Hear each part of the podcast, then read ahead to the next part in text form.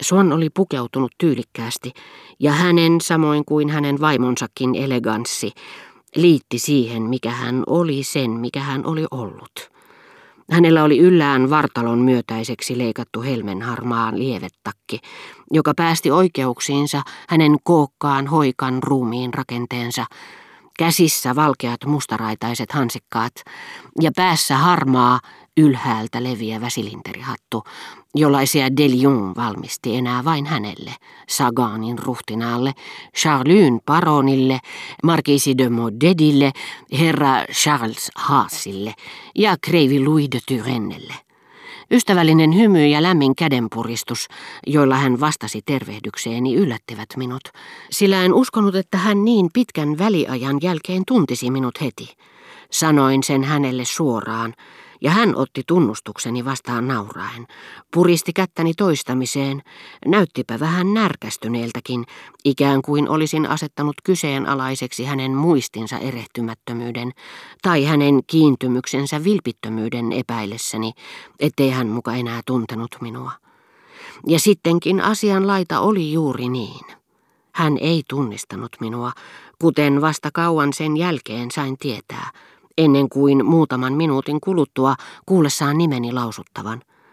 Mutta vähäisinkään muutos hänen kasvoissaan, äänessään tai sanoissaan ei paljastanut yllätystä, jonka Monsieur de Germantin huomautus hänelle aiheutti. Niin suuri oli hänen itsehillintänsä ja varmuutensa seuraelämän ympyröissä. Lisäksi hän toi niihin käytöstapojen välittömyyttä, ja persoonallisia aloitteita, jopa pukeutumisenkin alalla, jotka olivat germanttien tyylille niin luonteenomaisia. Ja sen vuoksi vanhan klubilaisen tavalla tervehtiä minua, vaikka hän ei heti minua tuntenutkaan, ei ollut mitään yhteistä puhtaasti muodollisen maailmanmiehen kylmän ja jäykän tervehdyksen kanssa, vaan sitä leimasivat lämmin rakastettavuus ja todellinen sulo – jotka luonnehtivat niin ikään Germantin herttuatarta, joka tavatessaan jonkun uskalsi hymyillä ensimmäisenä ennen kuin toinen oli häntä tervehtinytkään. Jos vertasi hänen tervehdystään Faubourg Saint-Germainin naishenkilöiden tavanomaisiin, paljon mekaanisempiin tervehdyksiin. Ja sen vuoksi Suonnin hattukin, jonka hän jo häviämässä olevan tavan mukaan oli laskenut viereensä lattialle, oli vuorattu vihreällä nahalla, mikä ei vastannut yleistä käytäntöä, mutta oli sitä vastoin, kuten hän itse sanoi, varsin käytännöllinen. Ja ennen kaikkea, mutta sitä hän ei sanonut, erinomaisen pukeva tapa. Asiasta toiseen, Charles.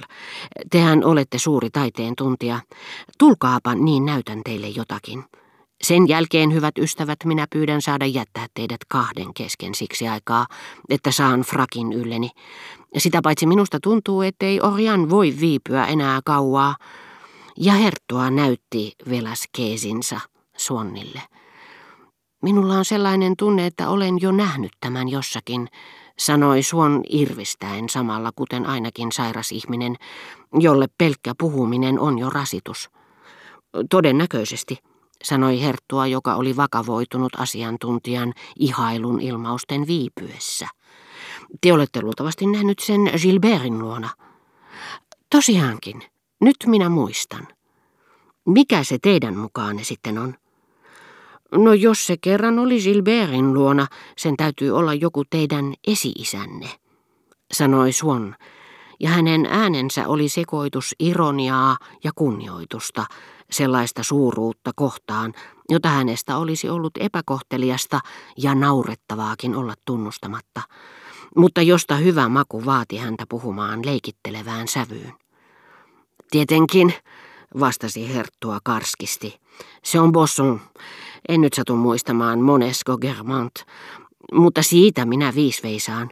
Tehän tiedätte, että minä ole yhtä feodaalinen kuin serkkuni. Olen tämän taulun yhteydessä kuullut nimet Rigaud, Mignard, niin ja Velasquez, sanoi Herttua kiinnittäen Suonniin kerralla sekä inkvisiittorin että pyövelin katseen voidakseen lukea hänen ajatuksensa ja vaikuttaa samalla hänen vastaukseensa. Eikä sitten mitään imarteluja, hän sanoi lopuksi, sillä aina kun hän joutui keinotekoisesti pusertamaan esiin haluamansa mielipiteen, hänellä oli uskomaton kyky jo hetken kuluttua kuvitella, että se oli annettu spontaanisti. Muistakaa se, luuletteko, että taiteilija on joku näistä mainitsemistani kärkipään tekijöistä? Mm, en, sanoi Suon. No mutta kuka se sitten on? Minä en ymmärrä mitään näistä asioista. Ei minun asiani ole päättää, kuka tämän töherryksen on tehnyt. Mutta teidän kaltaisenne taiteen harrastaja, etevä asiantuntija, kuka tässä jutussa teidän mielestänne on takana? Suon epäröi hetken katsellessaan taulua, joka silmin nähtävästi oli hänestä kammottava. Pahan suopuus. Hän vastasi viimein nauraen herttualle, joka ei voinut hillitä pahan tuulen puuskaa. Tyynnyttyään hän sanoi, olkaa niin kilttejä ja odottakaa tässä orjania kaikessa rauhassa. Minä käyn vain sonnustautumassa turskan pyrstööni ja tulen heti takaisin. Ja paremmalle puoliskolleni lähetän viemään sanaa, että te molemmat odotatte häntä. Keskustelin hetken Swannin kanssa Dreyfusin jutusta ja kysyin, kuinka oli mahdollista, että kaikki germantit olivat Dreyfusia vastaan.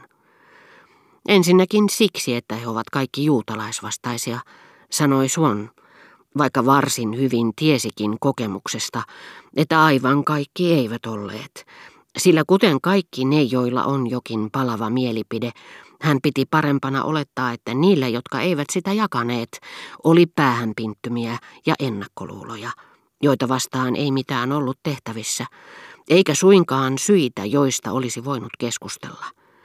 Siksi toiseksi hän oli nyt saapunut elämänsä ennenaikaiseen päätepisteeseen, ja niin kuin uupunut eläin, jota hätyytellään, hän käänsi selkänsä vainoojilleen – ja palasi takaisin isiensä uskonnon tarjoamaan tyyssiaan. Germantin ruhtenaasta se pitää paikkansa, sanoin minä. Moni on minulle sanonutkin, että hän on juutalaisvastainen. Oho, hänestä nyt ei kannata edes puhua.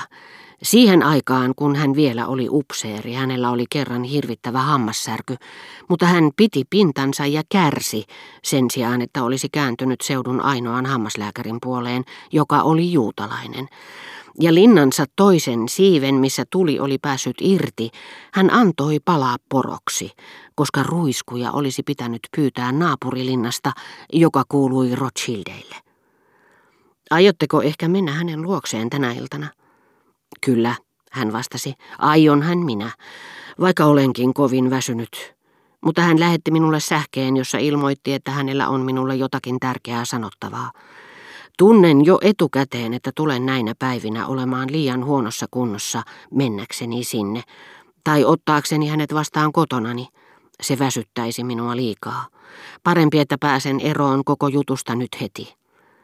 Mutta eihän Germantin herttua ole juutalaisvastainen.